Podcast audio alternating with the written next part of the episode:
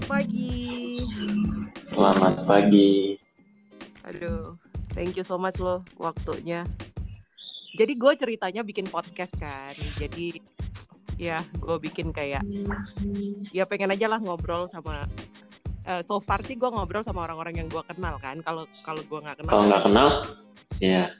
Ya. Agak susah ya. Agak susah sih lah gue Iya. siapa coba ya nggak. Jadi berhubung gue kenal sama lo, terus lo juga ada waktu dan mau bantuin gue untuk hadir di sini. Seperti yang gue bilang kemarin kan. Jadi kayak ada yang pendengar gitu terus kayak bilang ke gue, eh mbak lo punya temen nggak yang kuliah di luar negeri? Wah langsung gue kepikiran. Ini, ini pendengar lu berapa, Wi? Eh, sekitar ratusan ribu, oh, jutaan atau Hmm. berapa ini? Belum cok. Oh belum. eh tapi gue surprise banget loh. Jadi ini kayak udah gitu kan gue bikin ini. Mm, mm, mm. Dan yang playing itu udah lebih dari 200 Gak nyangka kan? Oh iya, Lu, oh, asik juga ya. Kenapa? Asik juga. Kenapa sorry? Asik juga. Iya makanya not bad lah not bad. Not Oh. bad at all. Iya. Eh lo kenalin diri dulu dong. Hmm.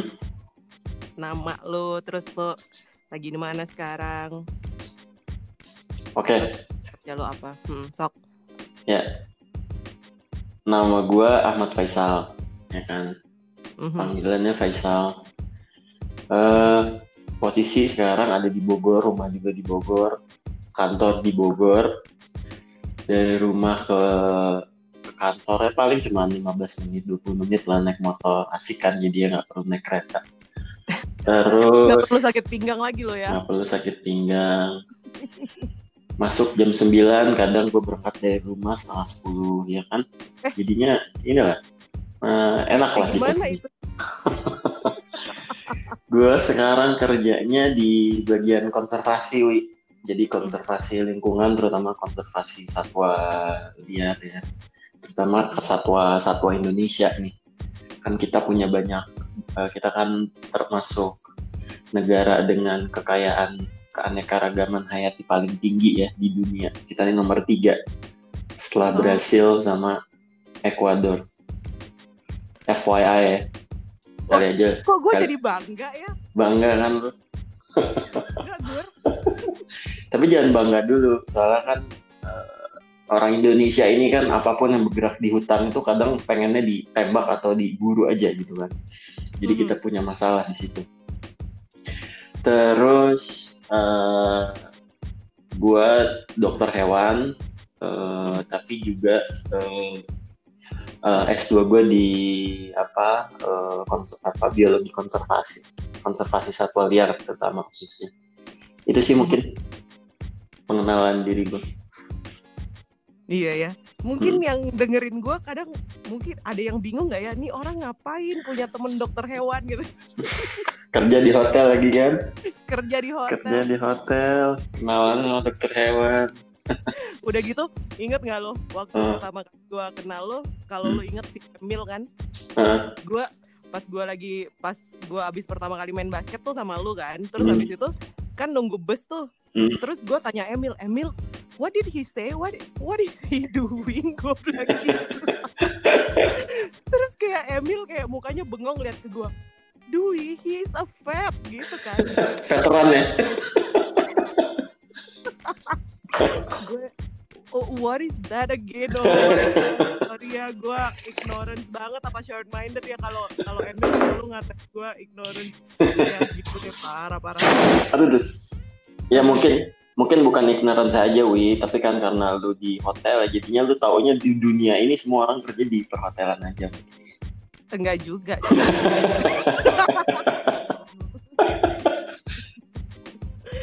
Oke oke oke. Eh jadi kan ya, aduh gue susah dong. Lo sok-sokan sih nama lo Ahmad Faisal biasa dipanggil Faisal. Gue kagak pernah manggil lo itu. Oke, ya udah gue manggilnya gue aja lah ya kan. Oke. Gue panggilnya AF doang ya nggak sih? Mm-mm. Oke, F. Terus lo gimana kabar lo sekarang? Ah, not so bad myself. Lu gimana? Alhamdulillah gue baik. Alhamdulillah survive sih ya kalau gue bilang. Good. Surviving every single damn day lah. yeah, yeah. it's hard it's hard di sini it's hard Yeah, ya lo tahu yeah. pariwisata dan semua segala macam dan ya denger-denger sih yang paling terdampak meskipun gue berusaha riset cari tahu industri mana sih yang sebenarnya paling terdampak ya kan? Hmm, hmm. tapi gue kayaknya eh, jatuh-jatuhnya ujung-ujungnya lagi eh, pariwisata. Kalau menurut gue again gue nggak tahu karena kayak seperti yang lu bilang dunia gue di sini jadi gue kayaknya mungkin fokus gue di sini. Tapi so far gue mencari tahu katanya kayak industri otomotif paling terpuruk gitu kan. Oh ya, Eh, tapi gue lihat lagi tapi kayaknya tetap pariwisata yang terpuruk karena siklusnya kayak cycle-nya gede banget gitu loh Hmm. ngerti nggak lo Hmm. semuanya terdampak gua terdampak terus gua ngelihat kayak driver-driver gitu nyuciin mobil tiap hari lah mereka kan juga ada di cycle yang sama sama gua di tourism ya nggak sih Iya. jadi ya menurut gua lebih luas aja sih cakupannya gitu tapi ya em, semuanya bertahan posisi bertahan dan ya semoga lah cepet bisa bangkit lagi gitu. Kalau Hmm. lu ada sih dampaknya ke lu sebagai seorang vet dan eh, yang lagi lo urusin sekarang di satwa liar ini? Oh, kalau dampak sih ya pasti ada ya, tapi gue rasa dampaknya itu pasti nggak akan kayaknya nggak sebesar yang dialami sama sektor-sektor lainnya yang kayak tadi disebutin sektor eh, pariwisata ya, terus apalagi sektor misalnya eh, dunia aviasi ya, misalnya penerbangan, terus yang tadi otomotif mungkin dan juga mungkin sektor-sektor yang lainnya kayak sektor industri sektor yang lainnya lah. Kalau gue sih terdampak juga, tapi mungkin dampaknya itu eh, ya kalau misalnya gue gue bisa bilang ya minimal lah ya, karena kan kita eh, organisasi tempat gue kerja itu sifatnya non profit ya. Jadi kita kita kita nggak nggak ngasilin cuan gitu loh. Jadi kita tuh kayak apa ya dibilang kayak kita lembaga non profit, kita menerima funding, ya kita kerjain gitu loh yang eh, kita kerjain kegiatan konservasi. Dan yang namanya kegiatan konservasi ini kan biasanya emang nggak apa nggak nggak menghasilkan eh, keuntungan dalam waktu singkat ya, tapi eh, dalam dalam jangka waktu lama. Tapi dampaknya itu sih tetap ada sih, Wi. Eh, ya eh, tadinya mungkin kayak misalnya perjalanan keluar kota ya terus eh, jadinya kan karena dampak pandemi ini kita juga di apa eh, dikurangi lah perjalanan-perjalanan apa kegiatannya itu. Lalu juga partner-partner kita kan juga banyak ya. Ada partner Mm-mm. pemerintah terus eh, mitra yang lainnya juga organisasi lain sektor swasta Nah itu juga eh, mempunyai kebijakan eh, internal mereka masing-masing kan eh, terkait eh, pandemi ini. Jadi eh, untuk kegiatan memang eh, sedikit sedikit eh, jadi eh, tertahan lah memang. Hmm, terdampak dikit in a way yang kayak lo bilang tadi ya Mm, bisnis dan segala macam tapi kerjaan lo tetap tetap harus dilakukan lah ya anyway kan lo kayak pasti Iya. udah punya budgetnya dan tinggal lo eksekusi gitu Betul kan kita udah, udah punya apa rencananya juga kan, Eh, terus ada ada timelinenya juga. Nah itu sekarang karena pandemi ini ya harus di harus disesuaikan. Jadinya memang mundur semuanya. Hmm, Mm-mm. iya iya. Terus terus gimana eh, lo bisa sharing nggak dikit tentang your career journey? Eh, gue nggak tahu lo mulainya dari mana yang seinget gue, cuman gue eh, impress banget waktu zaman kalian pada kerja di BOSF itu dong, itu yang waktu apa di Kalimantan ya kalau nggak salah. Mm. Coba dong share dikit tentang apa your career journey itu gimana sih? Oh ya perjalanannya sih eh, otomatis gue dari eh, bayi kan ya, terus gue dikasih makan, dikasih susu putih, terus gue disekolahin ya kan, disekolahin dari Terus? SD, SMP, SMA. Iya terus gue kuliah waktu itu kan, gue kuliah, gue dari kecil suka nonton ini sih dulu, nonton lu tahu eh, dulu ada Discovery Channel Mhm. terus eh, Net Geo sama Animal Hmm. Planet Animal Planet tapi kan eh, lebih lebih baru lah gitu. itu gue suka nonton terus gue seneng lihat apa eh, ya hidupan liar lah wildlife ya nah habis itu Mhm. terus eh, Tapi lo nggak anak liar dong. Enggak, ya gue kalau di rumah, Nggak yang- eh, kalau di Enggak depan yang kakak, depan. trek-trekan gitu. Enggak yang naik motor trek-trekan gitu enggak liar dong lo. Gue nggak punya motor, Cuk. baru punya motor pas kuliah, itu juga semester 6. Jadi Oh, nggak nggak nggak nggak keburu jadinya kalau misal mau trek-trekan pas lagi waktu kuliah. ya. Iya. Nah terus Terus gue juga ngerasanya eh, I'm really suck at matematika ya kan, terus fisika. hmm, Jadi gue ngerasanya udahlah, gue nggak mungkin yang kayak teknik-teknik gitu tuh itu bukan dunia gue kayaknya. Nah gue lebih eh, my forte itu is in biology. Ya Mhm. mungkin biology doang lah kali.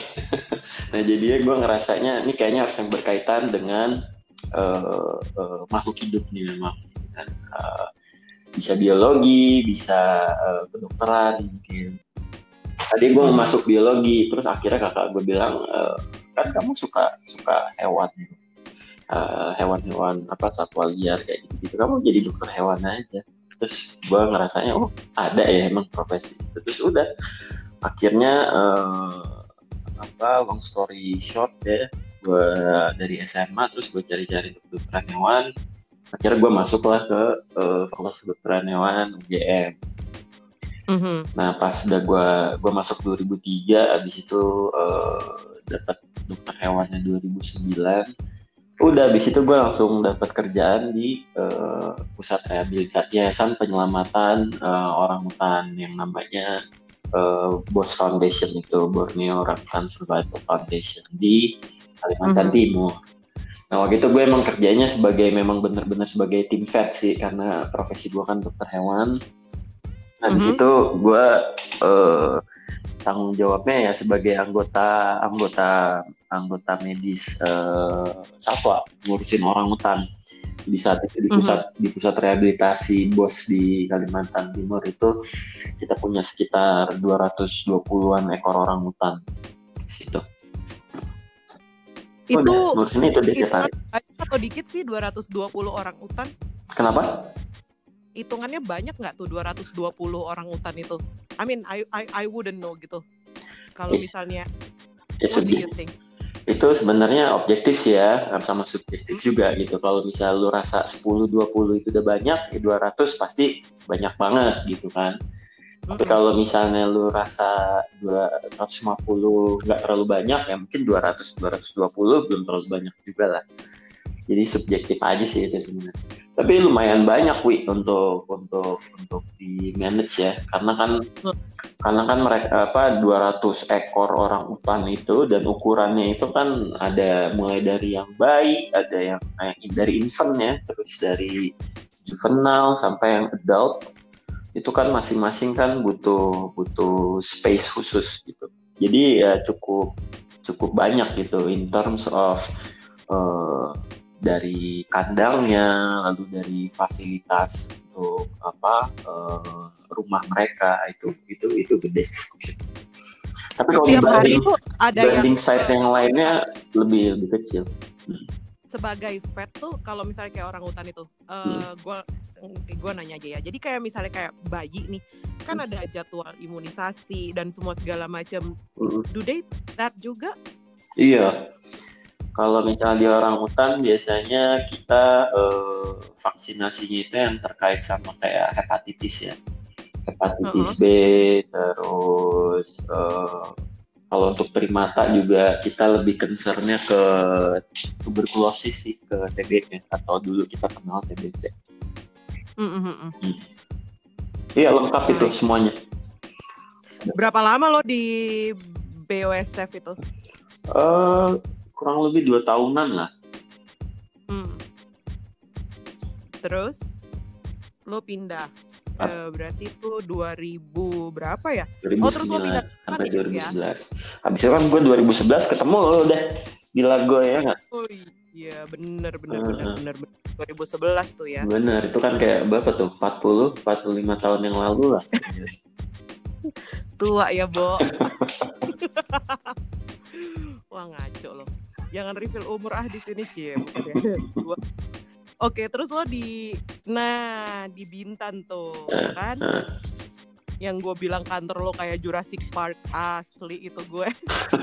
Ngapain gue ya waktu itu? Gue kok gue ngeliatnya nggak kayak Jurassic Park lah itu? Gue ngeliatnya malah kayak LP lah itu. Kayak LP iya. Um, karena gue waktu itu memang nggak sampai dalam sih. Gue lupa deh kenapa. Itu kayaknya Iko Iko ada keperluan eh apa ketinggalan barang apa? Terus kayak gue lagi di seputaran minta tolong anterin gitu. oh, jadi Terus ikut dulu enggak kayaknya gue cuman kayak ngedrop aja gitu. Terus pas gue lihat buset gue bilang ini apa ya? Gue bilang ya gue sih ngerasanya kayak Jurassic Park ya. Hmm. mungkin lo yang yang yang masuk sampai dalam beda lah. Gue dari depan dari pas sampai pintu masuk doang kayaknya itu. Mm-mm. itu tuh apa yang pas di Bintan Jadi waktu di Bintan itu gue kerja di pusat penangkaran monyet ekor panjang, namanya PT Macfauna ya. Jadi itu Hmm. eh, sebenarnya anak perusahaan sih, anak perusahaan dari eh, ada namanya Maxine TTI Ltd itu di Singapura base-nya. Nah mereka Mhm. itu eh, mereka itu contract research lab.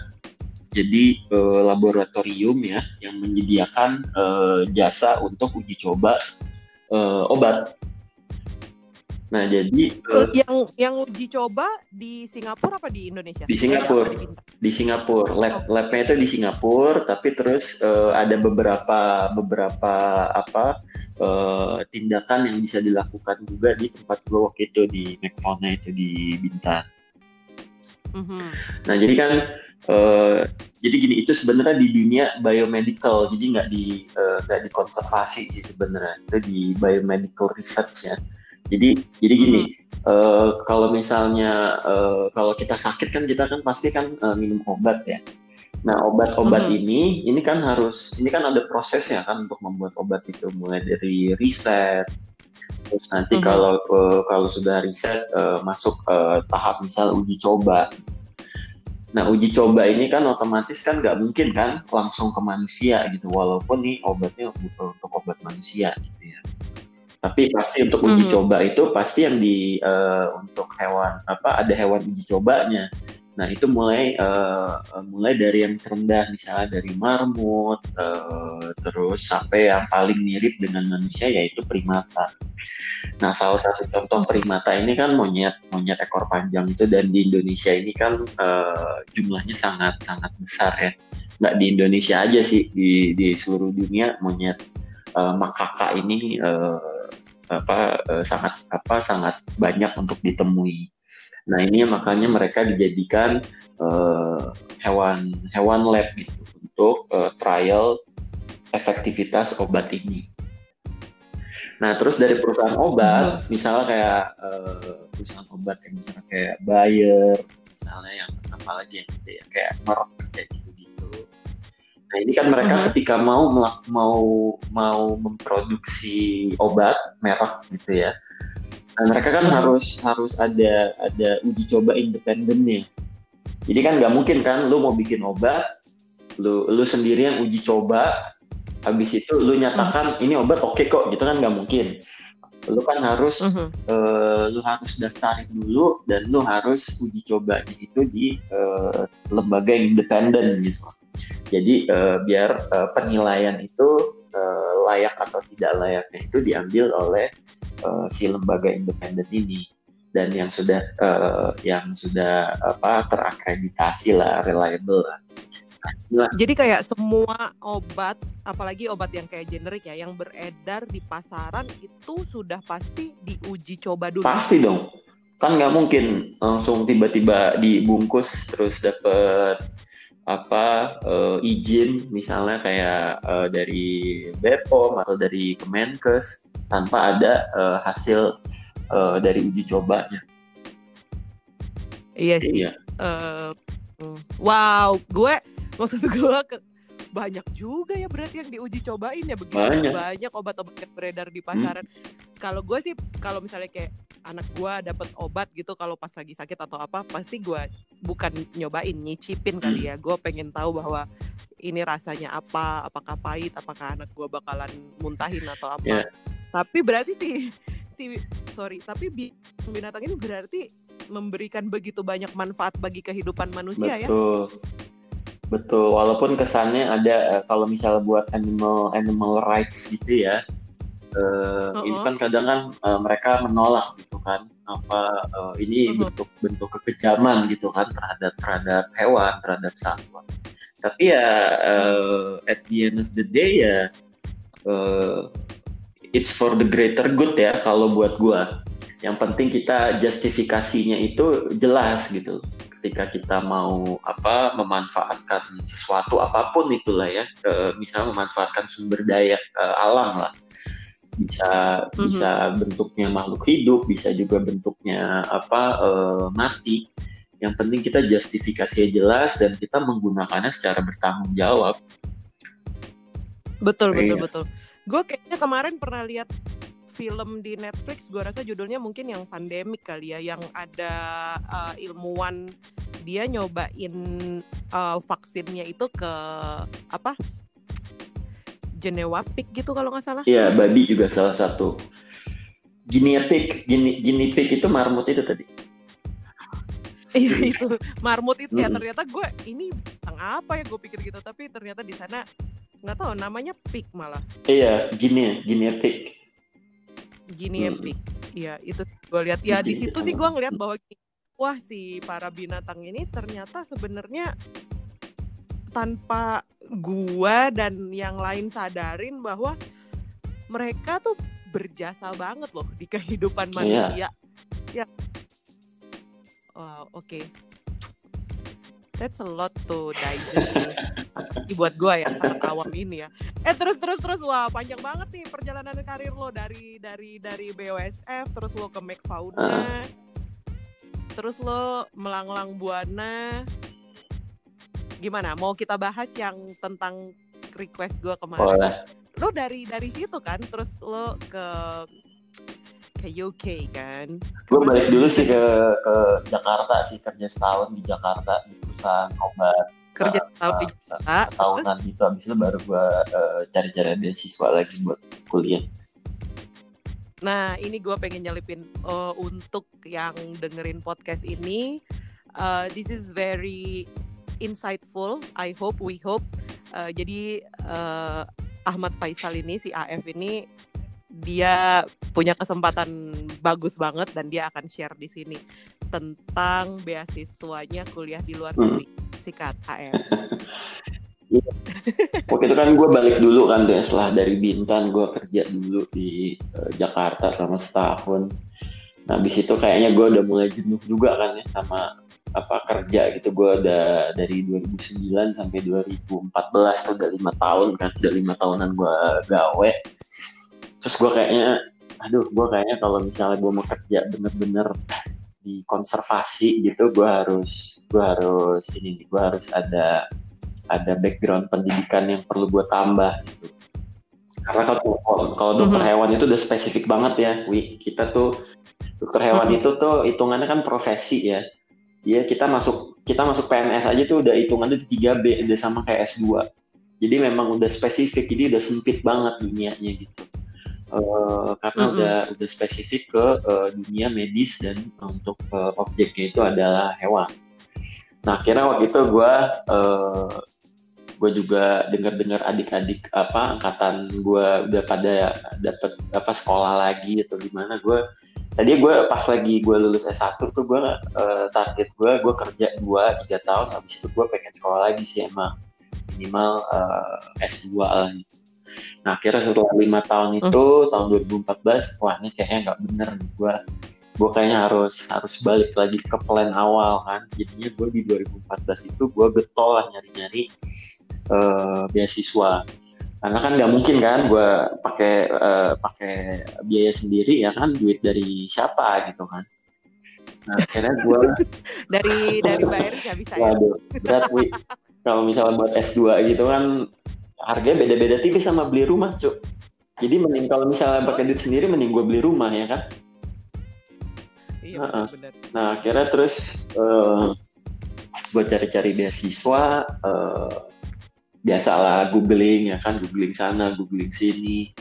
Uh, akhirnya gue bisa apa identifikasi lah oh ternyata beasiswa ini ada beberapa macam ya yang langsung dari negara ke negara gitu ya. Misalnya kayak uh, AAS misalnya Australian Award Scholarship terus tadinya namanya ADS terus ada dari Fulbright dari uh, Amerika terus ada Chevening dari dari Inggris terus mau buka Gasho dari dari Jepang. Nah akhirnya gue cari tahu lebih banyak oh nih deadline-nya segini tanggal apa uh, tanggal segini bulan segini.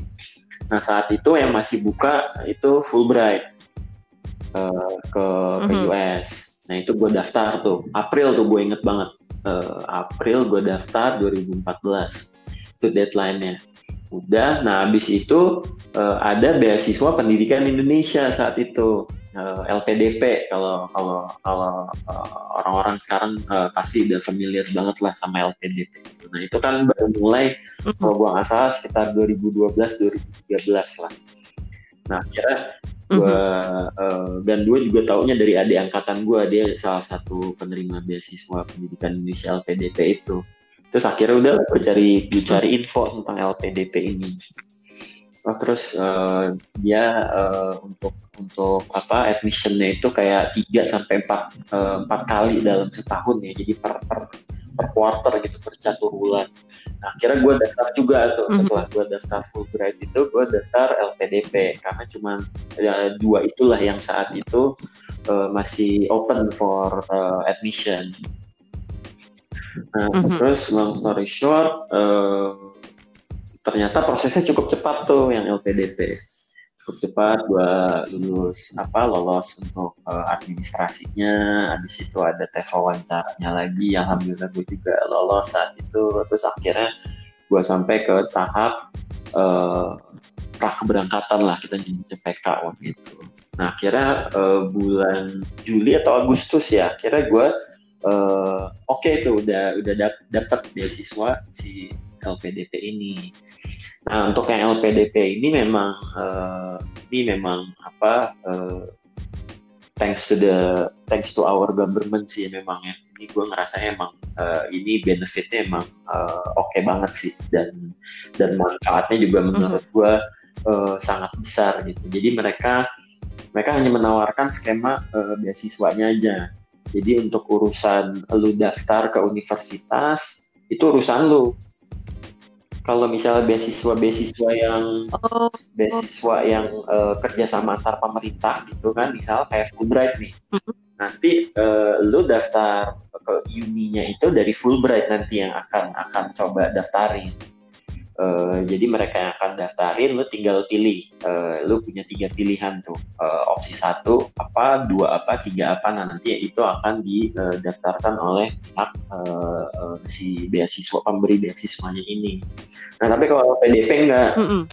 LPDP ini uh, mereka hanya memberikan uh, skema beasiswanya aja untuk urusan uh, daftar ke uninya, uh, untuk dapat lo diterima, diterima apa, apa enggak untuk letter of acceptance-nya itu lo urus sendiri.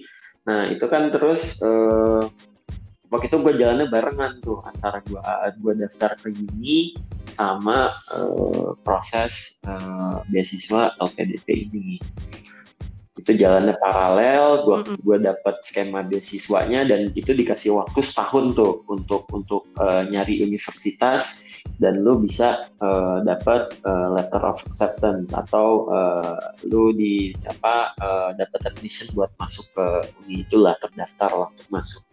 Nah universitasnya apa aja itu tadi LPDP menggunakan gue lupa apa ada ada ada ini tuh ada kayak ranking ranking gitu. Itu kan ada beberapa versi itu nah jadi dari LPDP itu maunya dari kita mendaftar ke 100 universitas uh, uh, terbaik di dunia itu. Jadi ada ada kan ada ada penilaiannya hmm. tuh ada assessmentnya ya. Walaupun yang assess itu kan ada beberapa pihak.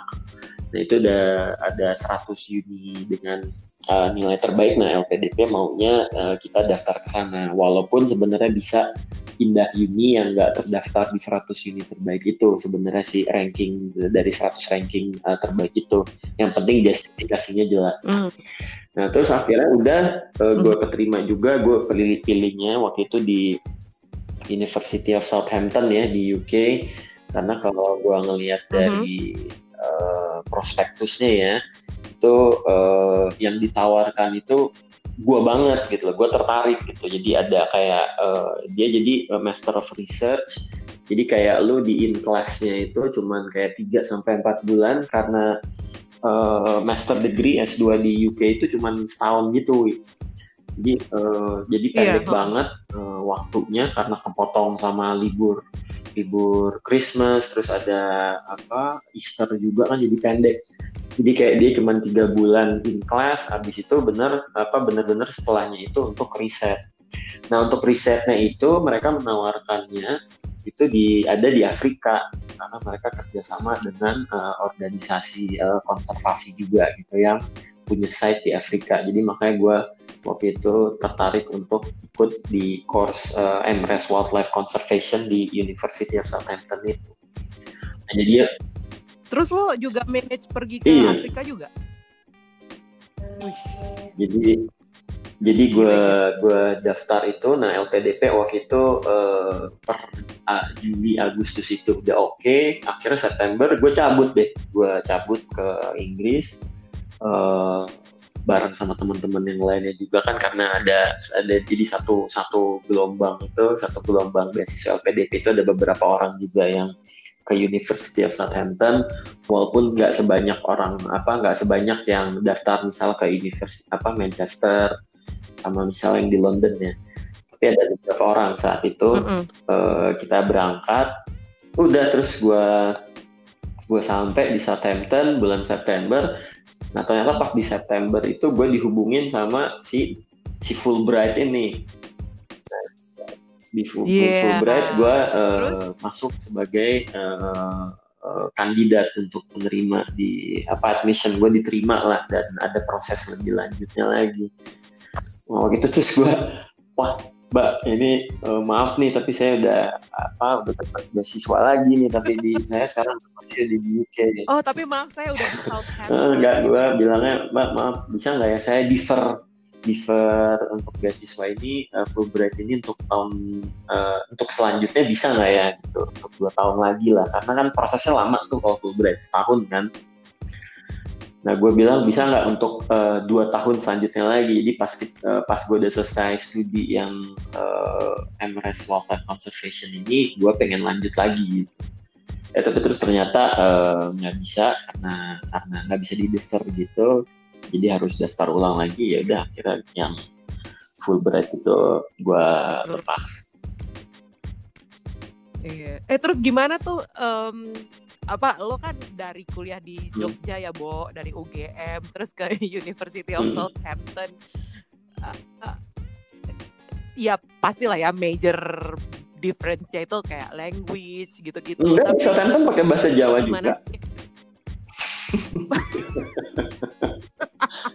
kan banyak orang yang bisa ya dari Jawa. Masa iya cok eh cok gitu masih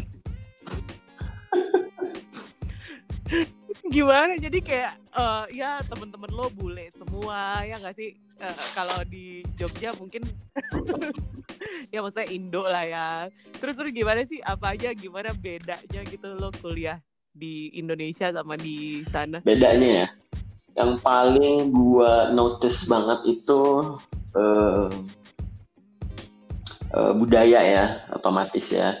Kalau kita kan budaya masih mm -hmm Eh, nggak uh, tahu ya kalau kita kan disebutnya budaya orang timur gitu.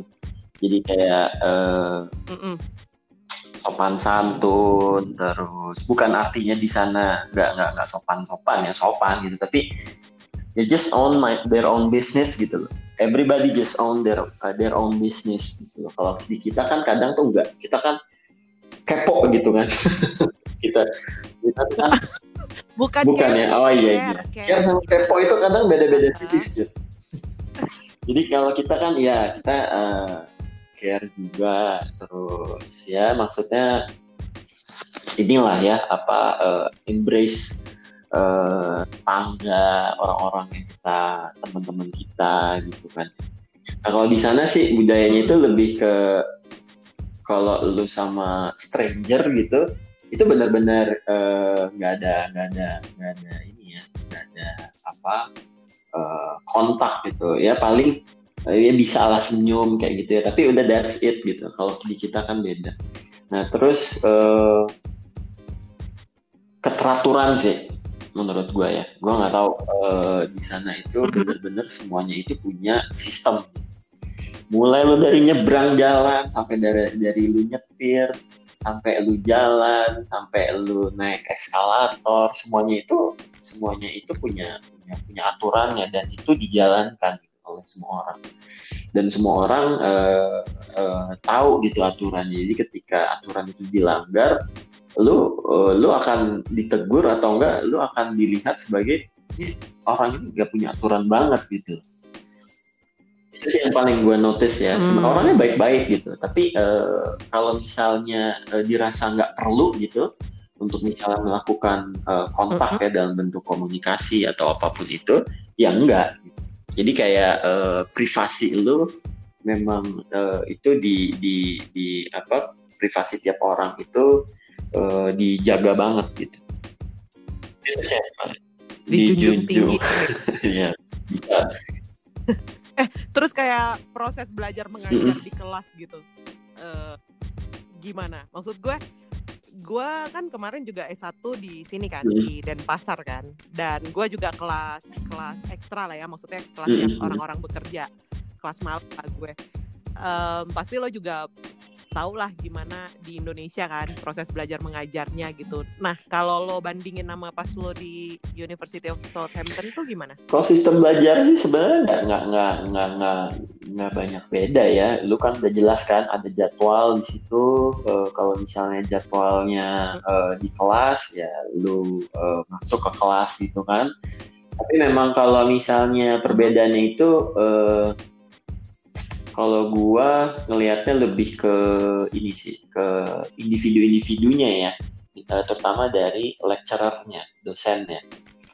Nah kalau di sana itu sistemnya hmm. itu kayak eh, ya kalau di sana kan kayak bebas ya gitu ya, ya nggak perlu gua jelasin lah. Misal kayak misalnya dari pakaian di, di sana tuh nggak ada, lu mesti pakai mesti pakai celana panjang, kaos bekerah gitu tuh nggak ada gitu kan. Jadi Bener. Yang penting Jadi lo nyaman kayak, gitu. Uh, untuk nunjukin lu respect sama orang itu dari sana tuh nggak ngelihat nggak ngelihat dari cara pakaian lu gitu. Jadi sampul lu itu nggak dijudge gitu.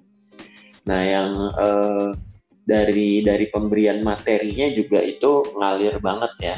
Jadi ada ada apa dari apa dari dosennya itu selalu ngasih kesempatan untuk untuk lu menyuarakan pendapat lu terus juga Nah, kayak film-film gitu kan.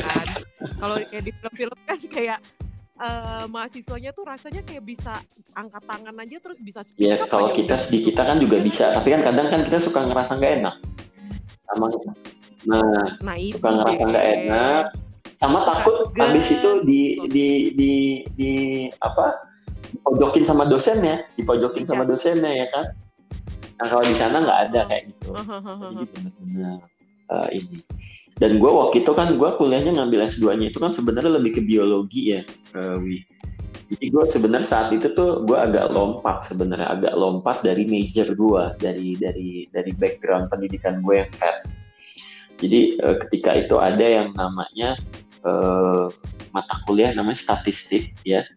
Dan gue di di di di kedokteran mm -hmm. hewan, gue di statistik itu cuma dua SKS cuk itu yang basic banget gitu. Karena gue nggak tahu iya, gue pakai statistik gitu kan. Gue kan ngurusin medis gitu kan. Gue angka itu paling cuman uh-huh. gue ngertinya itu cuma untuk ngitung dosis gitu sama volume berdasarkan berat badan gitu kan. Karena itu harus di dihitung lah gitu. Tapi beyond that nggak perlu nggak uh-huh. perlu perlu amat gitu nggak perlu perlu acan. Nah tapi ketika ketika gue ngambil degree yang biologi ini ada yang namanya statistik. Dan yang namanya apa statistiknya ini yang advance lagi kan advanced uh, statistical uh, statistical method. Begitu begitu gue kuliah, gue dengar dosen yang ngomong, gue ngerasanya dia ngomongnya, lu ngomong apaan sih ninjing? Gue nggak ngerti gitu kan. Gue karena gue nggak dapet yang basicnya aja gue nggak dapet, lu mau ngomongin yang advance lagi. Jadi begitu dia ngomong tuh gue kayak cuma terpana aja karena dia ngomong pakai aksen bahasa Inggris gitu kan, bahasa Inggris itu yang yang yang. Yang yang UK lagi kan. Uh, beyond beyond that Yang the break- essence of what he's talking about tuh gue absolutely absolutely uh, nothing nada pokoknya. Blank. Gue ngomong apa? Blank gitu ya. Selalu lah. Iyalah. kita lulus loh. Untungnya masih bisa lulus. Mepet-mepet ya. Aduh jadi apa tuh namanya Em, ya pengalaman lo dari dari lo cari eh, beasiswa lo LPDP semua segala macem. Waktu itu gue sempet nyoba juga that's why I put my S1 waktu itu di sini. Eh, gue juga udah sempet pergi mau tes TOEFL gue udah sempet kontak sama university yang gue pengen ke sana. Eh, dan di invite untuk eh, apa meeting sih sama universitinya sih bukan Hmm. sama LPDP-nya tapi ya so far perjalanan gue sampai situ gue nggak tahu apakah eh, ya harusnya ada batas umur sih ya dan kayaknya gue udah nggak eligible lagi tapi I don't know. Nanti coba gue kulik-kulik lagi sih. Karena gue tertarik banget sama ini Hmm. masih di tourism sih cuman again yang lo bilang tadi jadi gue menemukan ada satu university di UK juga yang eh, gue kan tertarik sustainability tourism kan. Eh, terus habis itu sama jadi kelasnya tuh kayak cuman berapa bulan doang terus dia eh, research fieldnya Oh, gitu. itu sama di Afrika juga. Di university mana? Tapi terus di pandemi- university mana? Jadi dia ada yang di University Oh, of Surrey Edinburgh. sama Edinburgh. Uh, terus habis itu tapi si pandemi ini ngasih gua wawasan yang berbeda cok. Jadi kayaknya sustainability is not only lo ngebottling water lo sendiri atau nggak pakai plastik di dalam hotel lo tapi how do you survive in this pandemic? It's how sustain your Nah. business is kan sebenarnya. Jadi gua agak nggak tahu ya nanti gue coba cari tahu lagi deh eh, bacaan-bacaan terkait soal itu dan gue nggak tahu kayaknya umur gue udah nggak eligible lagi di eh, untuk Oh, emang lo udah 50-an ini. berapa? Tapi 50 berapa lu? Oh, Ah, ya bentar lagi 52 pensiun lo berarti Iya. emang gak bisa.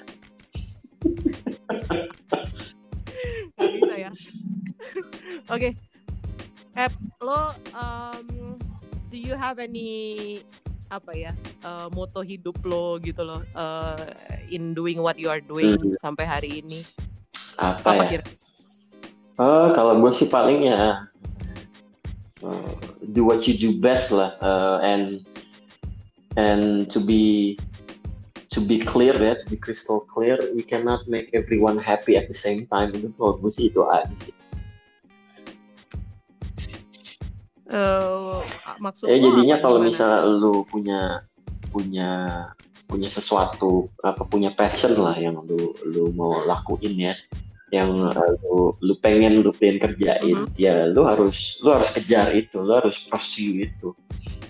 Jadi eh, jangan sampai eh, melakukan suatu pekerjaan kayak eh, melakukan sesuatu lah either itu bisa pekerjaan atau apa pun itu itu hal yang misalnya lu sebenarnya nggak pengen lakuin. Terutama dalam hal pekerjaannya bukan yang lu pengen uh, yang lu emang passion lu di situ gitu regardless uh, apa uh,